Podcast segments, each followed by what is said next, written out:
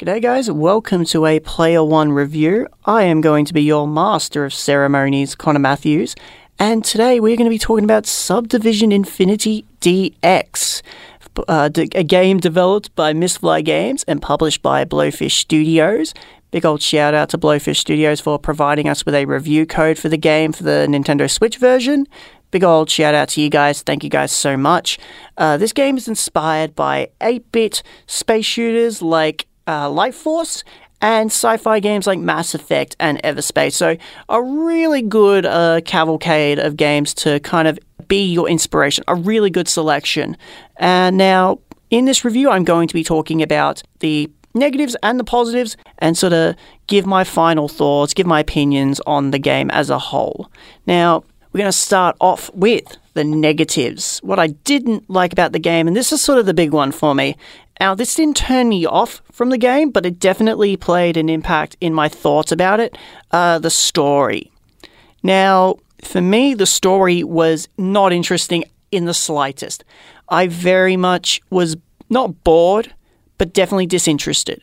I ended up skipping a lot of the uh, text dialogue simply because I wanted to get to the gameplay because that is where you are going to have fun. This story isn't necessarily going to be the part you remember the most. And I think that the story was, kind. I think the story very much played second fiddle in this game. I definitely believe that there was a focus on gameplay first, story second. Now, I could be wrong. I could be very wrong, but for me, it definitely felt like that. You play as Rebel One. He has a name, but I don't remember it. it was a very sort of 80s name, like Jax, something like that. I really can't remember actually. But and that's just sort of that's kind of the sad thing about this story in the game. I don't remember much about it just because it didn't engage me whatsoever. Now, as Rebel One, you uh, try to investigate a, I guess, a vessel. I think it was a vessel that had lost contact, and you stumble onto something that you didn't want to didn't want to stumble into, and the world is in danger from an AI being. So you have to stop it. You have to destroy it, and that's kind of it. It was a very sort of not cookie cutter, but definitely not an original kind of story. We've definitely seen it before. I can't tell you where from, but it's definitely been in something before. And that's kind of the big negative for me because it has games like Mass Effect as its inspiration, and Mass Effect is a game that prides itself on its story. So when I saw that on their website that Mass Effect was an inspiration for this game, I was like, oh, cool, we'll actually get like a sick story, you know, some really interesting characters, some great dialogue. And for me, I guess maybe the inspiration behind Mass Effect was the space theme, not necessarily the story around it. So, really, that was sort of the major disappointment for me. The rest are sort of little nitpicks. And the first little nitpick I had was a lack of customization options.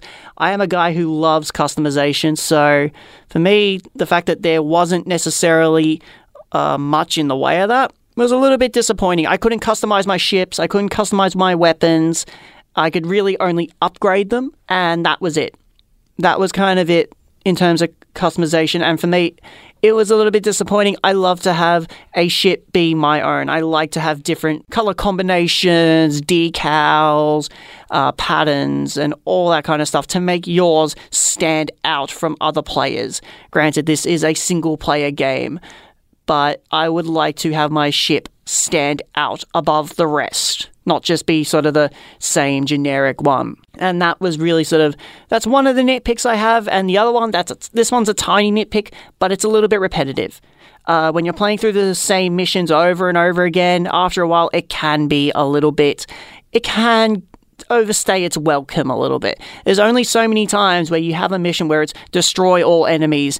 You've done it maybe four or five times in a span of an hour, I guess. And that's kind of it you know, it is a little bit annoying, but really, I'm not going to complain too much of it because that's in the gameplay, and the gameplay itself is very, very good. We're going to get into that right now, actually. We're going to talk about the good stuff, the stuff that I want to talk about, the stuff that I was really impressed of about this game.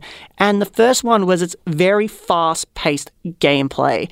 Now, this is this is a game that it's similar to Star Wars Battlefront in terms of the space battles. It is a dogfighting. It is just dogfighting. You are chasing down ships. You want to get rid of every single enemy, and you are willing to chase them down and just kill them. Go crazy. And that's really what I enjoyed about it. Just that pulse pounding action. And I think I found the most enjoyment from this game from that gameplay. Uh, playing through this game, I put in my earphones and put in like heavy metal because I thought that that fit the gameplay so well. And I think if you put in music of your own, just grab grab your phone, put some music on and play this game, you are going to get so much fun out of it because this is a game, this is sort of a chill out game in my opinion. This is a game where if you have an hour to spare, you can just sit on the couch, grab it, play some music, and you're going to enjoy that hour. It you don't have to think too much. You can just focus on playing the game and having fun with it. And that was for me the biggest positive. That fast-paced gameplay just made everything so much better. It's great in that regard. The gameplay throughout the entire game is really good. The boss fights, they I found them to be very difficult, even on normal difficulty. This game, actually, that's one thing. That's another thing this game really gets right: the difficulty level. Now, you can change things to make your experience easier or harder with aim assist. Which, if you're someone like me who isn't great at space shooters, you put on aim assist because if you don't, you are going to have uh, an interesting time, to say the least. It's going to be it's it's a lot of fun. It's a lot of fun in that regard, and really everything is balanced pretty well. If you upgrade your weapons and upgrade your ship, you are going to mow down enemies. And that's and you're going to get you're going to have a lot of fun doing that. And I think when you do that, you put that difficulty up to hard because that is when you're going to have that challenge. And I really, really liked that. I beat this game on normal difficulty, but if you put it on hard, you are going to have a great challenge. You're going to have a lot of fun because you're going to learn, going to learn the patterns, going to not not not not the patterns, but learn a strategy to defeat the enemies and the, the the cruisers and the giant, you know, ships that you have to kill, not kill but destroy. And I guess the final thing is you have a good variety of weapons, good variety of ships. I believe you have about 15 ships, maybe just under, just over, and that's the same for the weapons. You have a good chunk of basically what you would expect weapons wise. You got your machine guns, you got your missiles, you got your lasers, you got your sort of blasters. And for me, I had fun with that. The combat in this game is fun. The weapons sound great. They sound like what you would expect, and that's a good thing from my from my perspective.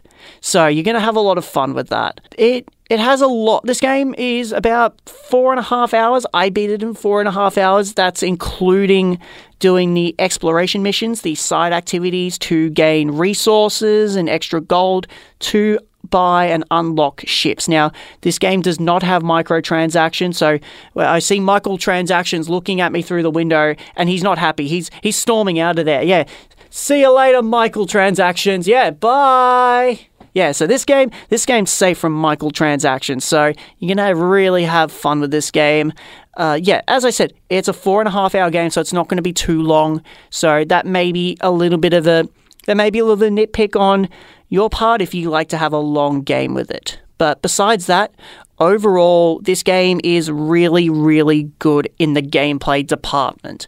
Upgrading your ship, upgrading your weapons, building up the beefiest ship you have to defeat enemies, that is where you're going to have the most fun, in my opinion. That's where you're going to be enjoying yourself the most. Pop in some music, pop in some Slipknot. They got a new album out, chuck that in and play play some of this uh, play some of this game. That's where you're to have a lot of fun. Uh, I should also say that this game came out on August 8th, so it's a fairly new game. It released on all platforms PS4, Xbox, Switch, PC. And I think that'll do it. This has been a review of Subdivision Infinity DX. I have been Connor Matthews, and I hope you all have a wonderful day.